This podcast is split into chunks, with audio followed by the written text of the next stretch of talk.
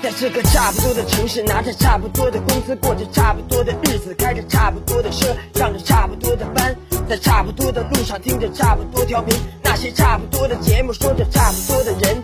我八零后出生，说话就大声，我玻璃发声，要有我人生，不做差不多先生。FM 八八九，你的财富 Radio，评论来了。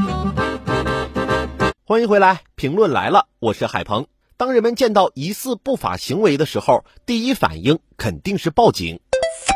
近日，江苏南京江宁警方接到市民报警，称看到一名黄衣小女孩被捂嘴带上车，疑似被拐。警方火速查找后发现，被拐的小女孩其实是一只穿着黄衣服的小狗。但警方还是对热心市民表示了赞赏，为他的责任心点赞。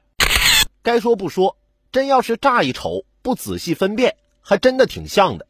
大叔的社会责任感很强，值得点赞。这种事儿宁愿是误会，也千万不要错过。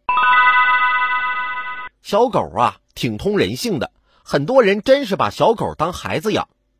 我第一次和我媳妇儿去她闺蜜家，她闺蜜呀新养了一只蝴蝶犬，我媳妇儿要抱它，她不让抱。她闺蜜解释说。哎呀，你别介意，他怕生，不让陌生人碰。多来几次，他就让你抱了。